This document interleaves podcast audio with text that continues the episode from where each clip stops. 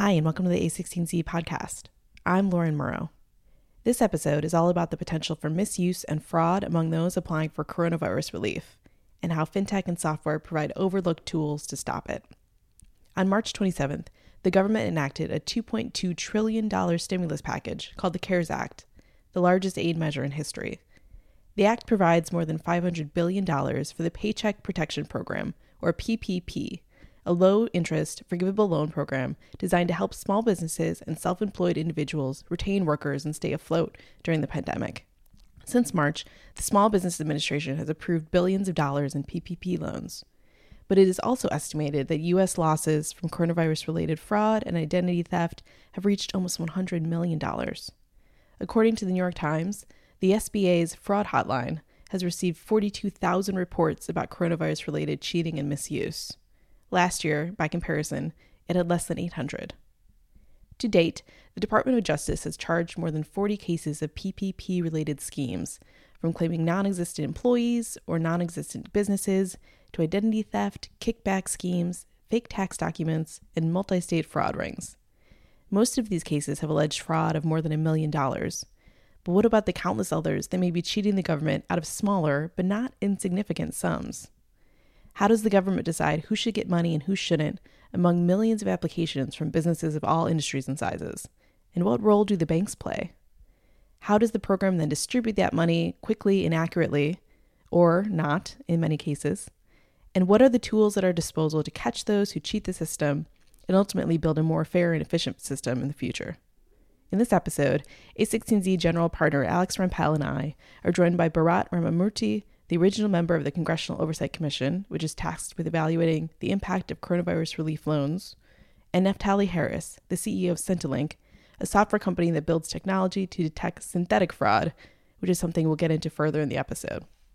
We discuss the issues with the design and rollout of PPP thus far, the myriad types of fraud that are slipping through the cracks, and how to catch it, and how tech might improve the process going forward as additional stimulus measures are likely. The first voice you'll hear after mine is Bharat, followed by Naftali, then Alex. So the potential for fraud was a concern from the beginning. All the way back on March 16th, before the CARES Act was signed, Attorney General Barr directed U.S. attorneys' offices to prioritize investigating and prosecuting PPP loan fraud cases. But I'm wondering how prevalent is fraud in the program thus far? We're still trying to analyze that and there's been some prosecutions on PPP. That's obviously not the full universe of fraud.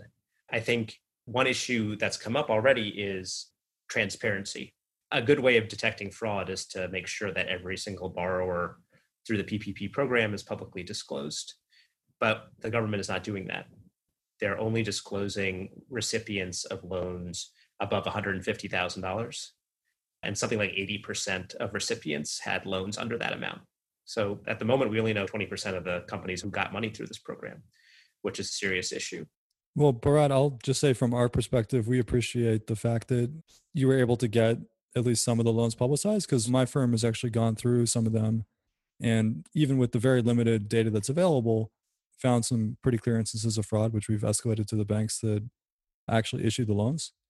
There's not too much you can do with the more limited information that's available it's really important to track what these companies are doing with the money. And I think a big part of what the Oversight Commission should do and will be doing is scrutinizing the companies that get money through these programs to evaluate how that money is flowing thereafter.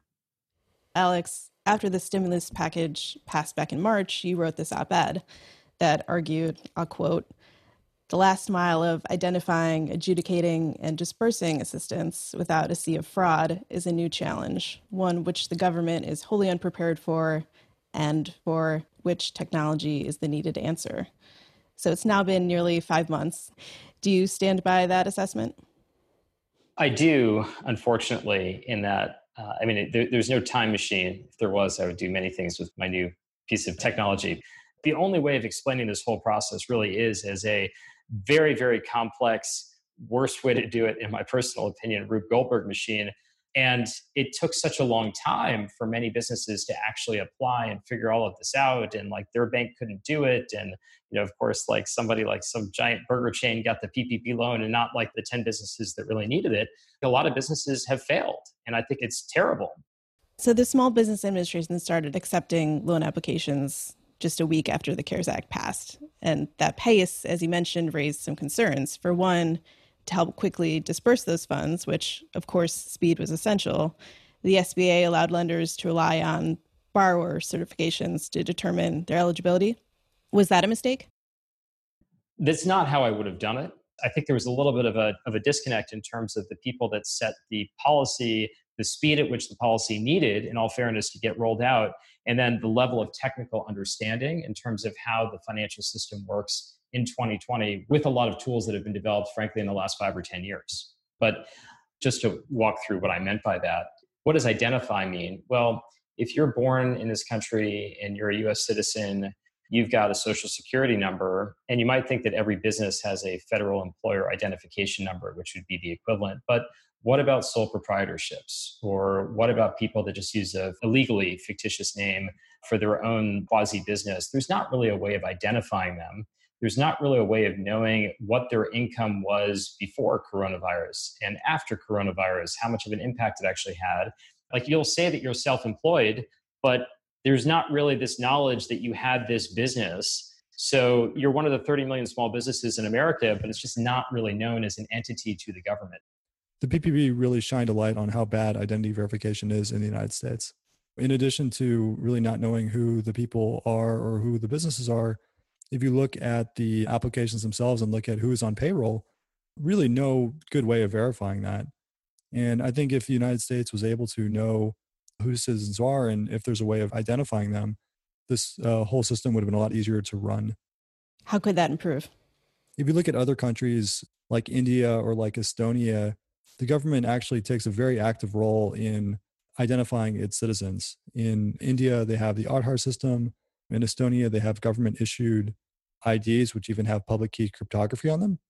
And so, in the same way that you could give everyone a bank account, you could also give every citizen in the United States or every business public and private key pairs and actually allow them to verify their identities that way. If you did that, you could even prove that an individual actually was on payroll at a given company. I think the way to have done it is to say, let's get your banking information. And there's a way of doing that because there's a company called Plaid where if you go sign up for a Mint account or if you go sign up for any kind of account online, it asks for your banking credentials from your current bank so that it can import all of the data. It's an API, an application programming interface. You go read that information from the bank. It really is effectively as close as you can get to a certified copy of the financials it's much much harder to somehow falsify information that is actually coming directly from your bank coming directly from your credit card processor coming directly from your payroll company and the great thing about 2020 is that there are apis largely through companies like plaid that allow that to happen and i just feel like the ppp program it was done in arguably the worst way possible because you go to the SBA website and it would say, okay, find a lender that can give you a PPP loan, enter your zip code you'd enter in your zip code. No matter what zip code you entered, it would give you 56,000 results. As a small business, you'd go to bank A and they'd say, sorry, we can't help you. So then you went to bank C, bank D, bank E, bank F. And then you actually applied 10 times, not out of fraud, but because you need the money so you don't have to lay off all of your employees and declare bankruptcy. Bharat, do you agree with that assessment? Yeah, I agree. And I think it goes back to the original policy choice that Congress made when this crisis hit. I like to point to Denmark, which took a different approach. Denmark said, regardless of how big your business is, if you are taking a hit from all these public health restrictions, we will step in and cover a significant percentage of your payroll costs. And you look at the result of that in Denmark, the unemployment rate was about 4% before the crisis, and it peaked at about 5% in the US, it jumped from 4% to about 20%, and it's still in double digits as of today. And as Alex said, you know, a lot of companies have payroll processors that have this information handy in order to feed the money into the right places. The government could have partnered with those companies to make sure that the money was distributed. You could have done something through the IRS, which is an idea that Congress is currently looking at. I totally agree that other countries have done this better than we have on the how do they handle their economic woes. And if we just said, all right, here's what we're going to do, we're just going to support people on payroll, not for an arbitrary two and a half months, but we're going to support them for an indefinite period of time, provided that sales for the business are below some percentage of baseline. Like maybe that's a better way of doing it. I think that that original decision by Congress to treat companies of different sizes differently and send them money for different things created a lot of the complexity that we're seeing now. I largely agree with that. If you look at a company like Amazon that's grown into the pandemic, arguably they don't need any help supporting employment. But again, this is where you get information from the financial statements of the company, whether it's public or private. Because I, I totally agree with you. Like, there's a lot of this company shouldn't be getting a paycheck protection loan because they're rich. But it's like, yeah, but if their sales are down by 90% and they're going to fire 90% of their workers, how would you feel if you're a worker where you picked the wrong company to work at and therefore that's why you're losing your job?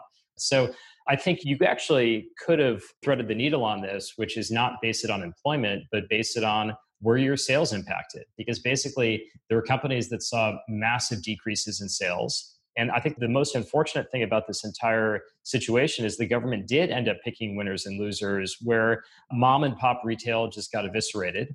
And Target just announced their best quarter ever. It's like this giant transfer of wealth from a lot of small businesses to large businesses. If more money is going into your bank account after COVID than before COVID, that's a pretty good hint that you probably shouldn't be getting any kind of assistance from the government alternatively, what you could have done at the beginning when maybe you don't have a sense of which companies are going to benefit and which ones aren't, is that you just get the money out the door quickly to everybody and then you can recoup it on the back end on 2020 taxes, which are collected in 2021. But uh, I think the larger point stands, which is that if you care about helping workers, then you shouldn't really care about whether that worker happens to work at a really big company or a really small company. And I think that uh, the congressional response resulted in and very different outcomes for different types of workers and different types of businesses based on factors that I think aren't really relevant. And in addition to the application process, then one aspect that seemed to pose a particular challenge was the disbursement. To give one example, the Treasury Inspector General for Tax Administration found that as of April 30th, nearly $1.4 billion had mistakenly gone to decedents, for example. So, how might the disbursement piece have been done differently? the government has never had an organ where it's like we need to send money to people i think in a future world if you were building a nation state from scratch you'd probably just have your social security number also be a bank account where if i as the government wanted to give everybody money i could just push a button and then boom it gets deposited into the government bank account because you're already paying the government anyway you know, my, my idea would be every citizen should have some direct channel of actually both sending money to the government and receiving money from the government, which would ideally be some kind of quasi government bank account. That is a proposal that is working its way through Congress. A number of Democrats support an idea called Fed account, where every every person and every business would have a, automatically have an account at the Federal Reserve, like banks have now. It's a way of sending money out to individuals and businesses very quickly. But I think we've seen now that there are significant costs to not having that ability, both for businesses and individuals. The problem with the disbursement in many cases was you'd apply with 20 banks, not because you wanted to apply with 20 banks, not because you wanted to cheat the government and get 20 loans, but you just had no idea if you were going to get your money in time. Because many big banks just don't do SBA loans. Before this happened, the largest bank by count of SBA loans per quarter was Wells Fargo, which did 692 loans in the quarter before COVID hit. And now we have 30 million small businesses in this country, many of which are going out of business. The SBA just isn't set up for this. And it was so complicated, partially because the government didn't want to be in the business of picking winners and losers in terms of this bank is competent, this bank is not competent. They just said, here's every bank. We're going to let the private market figure this out. My proposal would have been like every business now accepts credit cards. So the credit card processing company now has a pretty good idea of what your sales are. Most companies use electronic payroll systems, so they have a login for Paychex or ADP or Gusto. And most businesses also use QuickBooks. or some kind of online accounting system. So to identify them, to adjudicate them, and to disperse with much lower fraud, there are tools to do this, but the tool is not either a community bank or a Citibank. That was the worst organ for disbursement. I agree with a lot of that and, and had similar critiques of the PPP program as they were still trying to think through how to design it. Number one, because it operated through banks and the way that the bank regulations work, there's a significant incentive for banks to cater to their existing customers first, which meant that companies that had an existing small business relationship with a bank were put at the front of the line. But for a lot of small businesses who may not have that kind of existing relationship with a bank, they did not get the loan that they needed. A lot of minority owned small businesses are in that category. And that's why you've seen this highly disparate racial impact when it comes to small business closures. I would um, differ on this correlation of which people got the loans quickly versus not quickly. There was this just kind of like randomness around which bank you worked with. But a lot of it was just this crapshoot of if you happened to bank with a bank that knew what they were doing.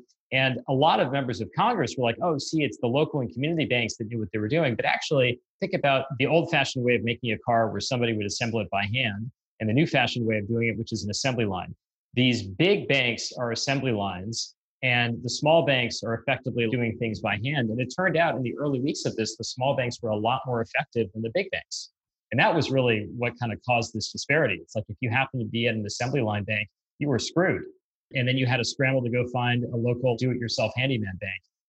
Yes. And that last point, there's a lot of good PPP data by state. And you'll notice that the state that was the most successful at getting PPP loans to businesses was North Dakota.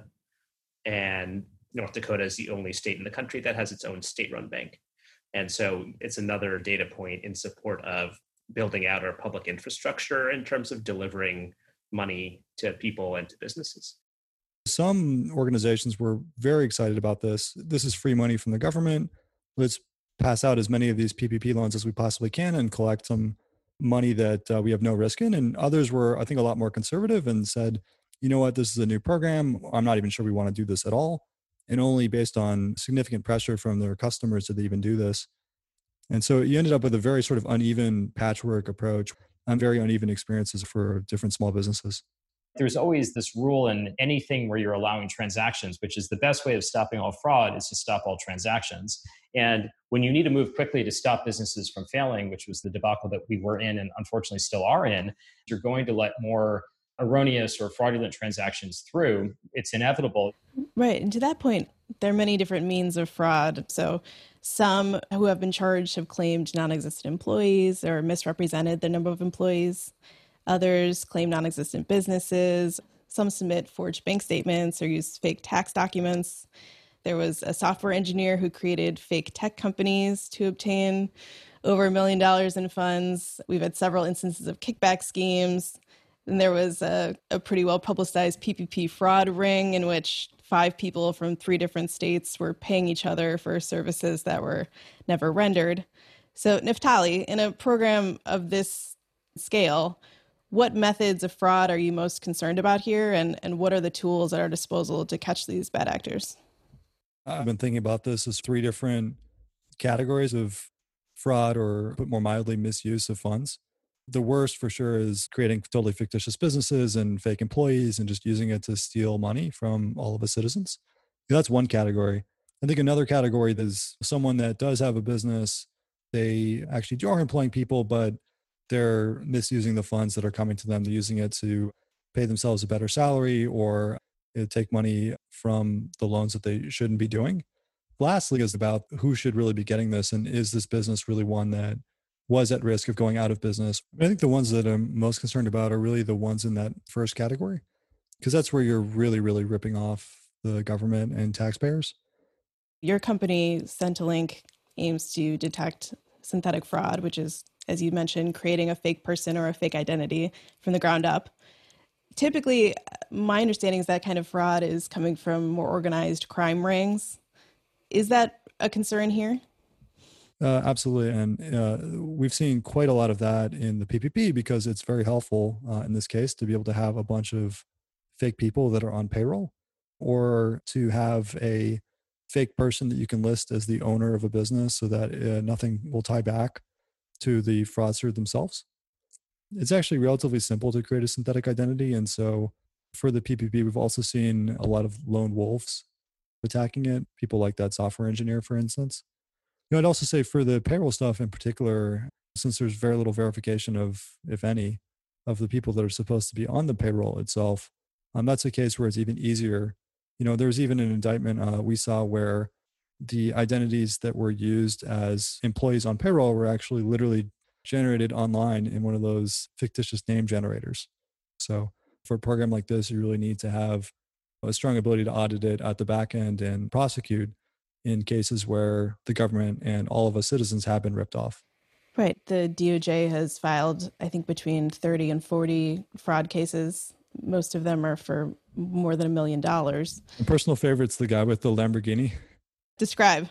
Oh, it's a really great indictment, but essentially some guy has this uh, lame business. He claims that there's a bunch he has like 107 people that are employed which is patently not true. He gets the money immediately uses it for i think a lamborghini and like a diamond watch and a whole bunch of crazy stuff. But um, my favorite part of this whole indictment is at the end of it the indictment ends with these are not approved purposes for ppp loans. Very understated. Yes I mean, so while those individual headlines are sensational, so far we've only heard about very minuscule percentage of those funds that have been fraudulent versus the funds that are going to help small businesses. We don't know yet. Well, but that's part of the problem is that fraud is not black or white. I mean, in most cases, people think of there are good guys, there are bad guys, the good guys chase the bad guys. But I mean, as an example, what if you didn't buy a Lamborghini, but what if you paid yourself a slightly higher salary than you used to as the business owner?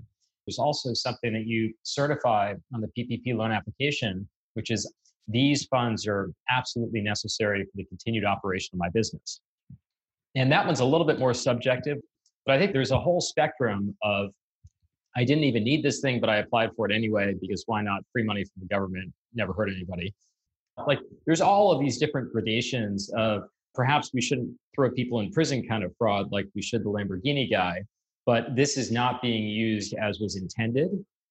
It certainly didn't meet the spirit of the law, and it certainly didn't meet the letter of the law. And how much of that is going on? Or I wanted to try to hire back all of these employees, but I can't.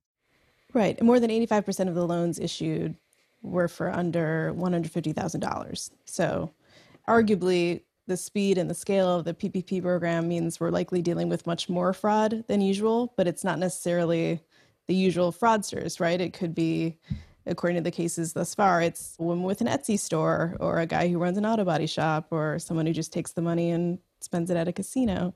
So, are we missing the smaller schemes because of the need to actually get this money out quickly? Does it matter? You know, I'll tell you, we've been helping some of the uh, organizations process some of the smaller loans not for every PPP lender out there, but for a subset of them. And we've certainly seen a lot of fraud in that sort of smaller dollar range.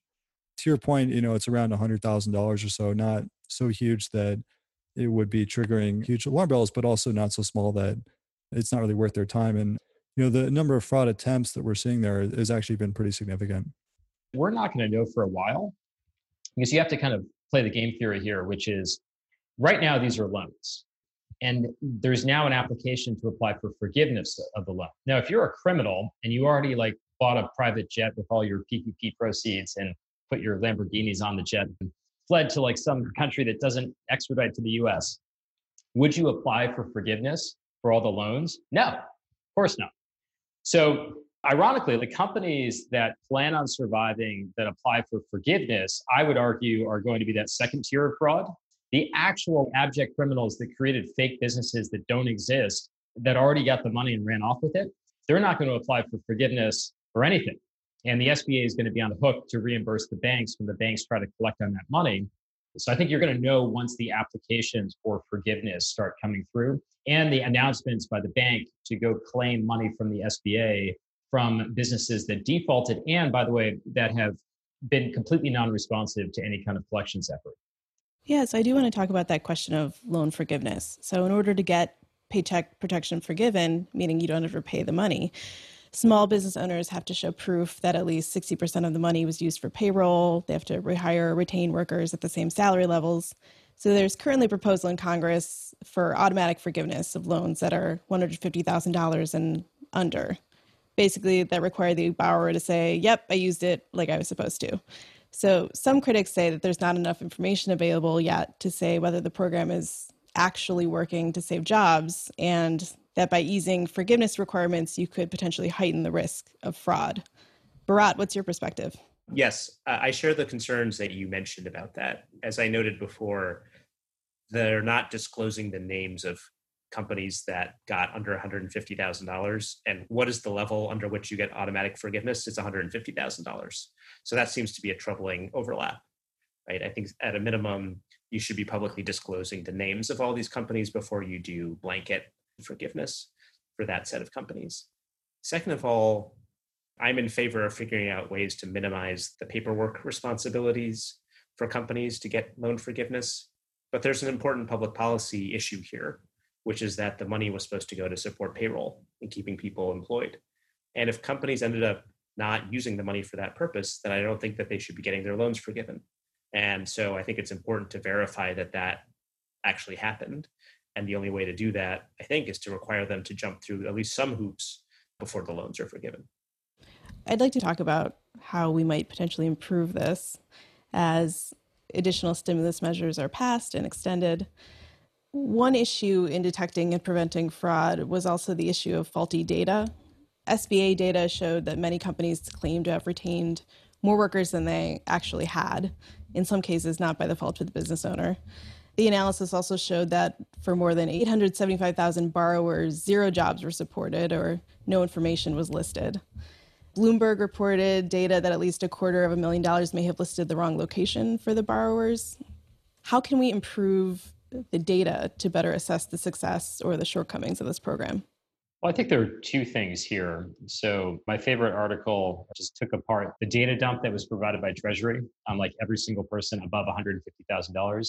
And Pennsylvania, the state, was spelled like 155 different ways because the e-trans system for processing these loans was just not very good business owners did not have access to it directly so they filled out a pdf sent it to the bank and then it got transcribed and then all the information was wrong but as long as you got an e-tran number on the other side then the bank would disperse the money knowing that if the business failed then they'd be made whole. So I, i'd say two things. If you're a restaurant and you took a ppp loan and your sales went down by 70% and they're still down by 70% it does not make sense to employ any people. Like that that's kind of part of the problem is that that would not be a case of fraud. The thing that's missing from that data my point is what the sales have been. But we just don't have the data on how the businesses have performed except in aggregate. Just a slightly different point. one of the things that i found in government is that simplicity is probably the biggest virtue.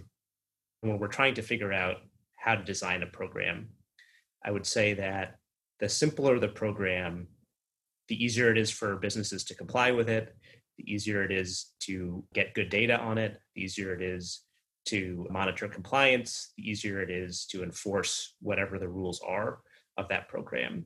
And my other rule would be when in doubt, make sure you're being over inclusive rather than under inclusive. Okay, so maybe some businesses get money that you don't think should get money at the margins. To me, that is a small price to pay for number one, getting money out quickly, and number two, making sure that companies that do need the money are getting it.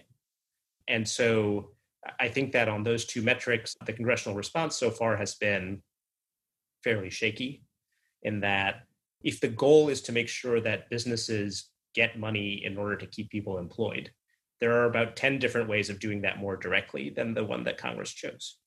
And the result is that we're going to have to collect a lot more data, and there's just a lot more opportunities for people to slip through the cracks and for fraud to occur because we created all these intermediaries and we created all these different hoops you have to jump through. And so as a result, you create all sorts of weird incentives and outcomes for companies where there may not be a way of getting people to come back, right? Like, what if all of their employees have childcare problems and they can't work right now because they can't leave the home? And so when you have a country of 300 million plus people and how many ever businesses, there's always going to be edge cases that opponents of the program are going to seize on to say this was a bad idea. But at the end of the day, the goal is to, I think, get the most help to the most people as quickly as possible. And I think doing things as simply as possible is the key. And I think learning from this experience to develop basic infrastructure so that you can deliver relief more effectively in the future is also really important. Well, and to your point, we're talking about potential improvements here, but the current administration says that 51 million jobs have been quote unquote supported by the Paycheck Protection Program. The program has been credited with driving down the unemployment rate. Is it cynical to focus on fraud, which, as we've discussed, may be limited, when in fact we should be celebrating the program's success thus far? I mean, look, if a business has had sales go down by 50%, and they got a loan that was basically handling two and a half months of payroll and we're in month five of this it just seems like a very hard to believe claim. So i think actually the claim itself should be investigated and not just taken at face value. You know i would say on ppp i'm deeply skeptical of the number that came out of the administration. David autor who's a professor at mit did an, an independent analysis of ppp he found that there was a pretty wide range when it came to what is the cost per job saved through this program, but the median amount, or so the middle of his range, was about $200,000 per job, which frankly isn't that great. And I think speaks to both flaws in the design of the program and inefficiency in delivering the money to the companies that really needed it. And of course, that also doesn't account for the cost of potentially allowing tens of thousands of businesses that could have qualified for PPP to fail because we were unable to locate them and provide them with money in time. One thing that uh, I've made it a point to do is when I get takeout or go to a small business, I'll ask, "Hey, did you apply for the PPP?" And more often than not, they'll say, "No, I didn't. I don't want to have a loan like that, or I didn't know how to complete it." And that's a huge shame. And I just hope that the next time that we do this, if we have to do it, we'll be able to serve those deserving businesses. I think if you look at the spectrum between let's lock down this money as well as possible and make sure it only goes to the most deserving uh, businesses as opposed to fraud, the program was skewed towards the let's give out money more quickly. And I think that was the right thing to do. But on the flip side, it's taxpayer dollars that all Americans have worked hard for and given to the government. And the fact is that I don't think limiting fraud or finding the fraudsters is all that challenging or all that expensive to do.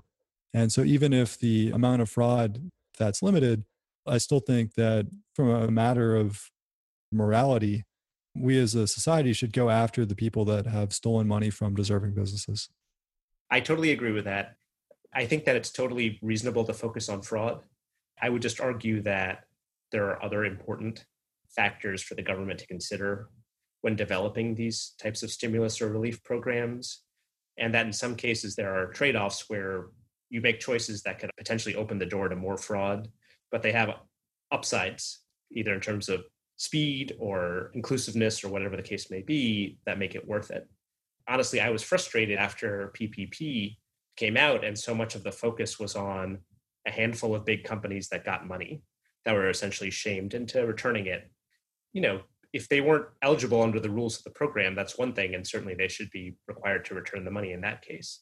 But there was far more focus on that issue than on the fact that tens of thousands of companies that were eligible weren't getting the money, and that a disproportionate number of them were owned by Black or Hispanic owners because they lacked traditional banking relationships or there weren't banks participating in the program in their area that to me is a much bigger tragedy than a couple burger chains getting money they shouldn't have. Yeah. So you're effectively saying some fraud is the price we have to pay for getting people the aid that they need in a short period of time. Yeah, I would say that there is a trade off between efficiency, inclusiveness, and potential fraud. Now, you can solve the fraud on the back end by identifying cases of it and bringing enforcement actions to cut down on that or to hold people accountable. And I'm all for that. But I find that what happens more often than not in government is that this idea that the most important thing is making sure that people who don't deserve the money don't get it leads to all sorts of terrible policy designs and outcomes that have much greater harm than you know some small group of people getting money that we think aren't deserving Naftali, you mentioned it's not that challenging to catch this type of fraud, particularly in the first category, which was people who are claiming non existent employees or misrepresenting their number of employees. How can we do this better? Well, I think we should have, in addition to private banks or other lenders checking for fraud, uniform checks that's done by the SBA themselves. There are lots of products in the space to detect various different kinds of fraud, and including a uniform check that the beneficial owners are actually real people and who they say they are, that the people listed on payroll actually exist as well, so that we're not just at the least common denominator of whichever lender wanted to issue the most money as fast as possible. So we've talked about how the stimulus is unprecedented. Alex, do you have a perspective on how potentially tech could help detect fraud as additional measures are passed? Well, it can only do it in the constraints that are provided by the bill that is or is not in existence. There's a lot of stuff that you can change to better adjudicate what is fraud and what isn't. I mean, I, I 100% agree with Bharat that focusing on this kind of envy capitalism or whatever would be like, oh, this person got money, they didn't deserve it, and we should have really made it a one year process before anybody got money so that not a single cent was wasted. That itself is so penny wise and pound foolish that it could just topple over the economy. So that doesn't make sense. But I, I think the main thing is get data from companies and use that as an automatic adjudication mechanism. And then ideally just have a disbursement mechanism that comes from not banks, but from the government directly, rather than paying banks $15 billion to give away the government's own money, which is the people's own money. Bharat, from your perspective on the Oversight Commission, do you get the sense that in future stimulus measures, they're looking to standardize the process into something that would improve some of these issues? So I think step one is strengthening the authorities that we have. So, for example, we don't have direct oversight authority of PPP. We don't have subpoena power to force people to testify before us or to get documents from other agencies. So, strengthening those oversight authorities would go a long way towards ensuring that there's robust, independent, and bipartisan oversight. I think that we have learned from the experience of PPP, or Congress has learned, and I think is pushing towards different approaches. So, using the tax code to provide direct support to companies without having to go through banks that's included in the HEROES Act, which is the bill that the Democrats in the House passed in May, and that's been sitting in the Senate ever since.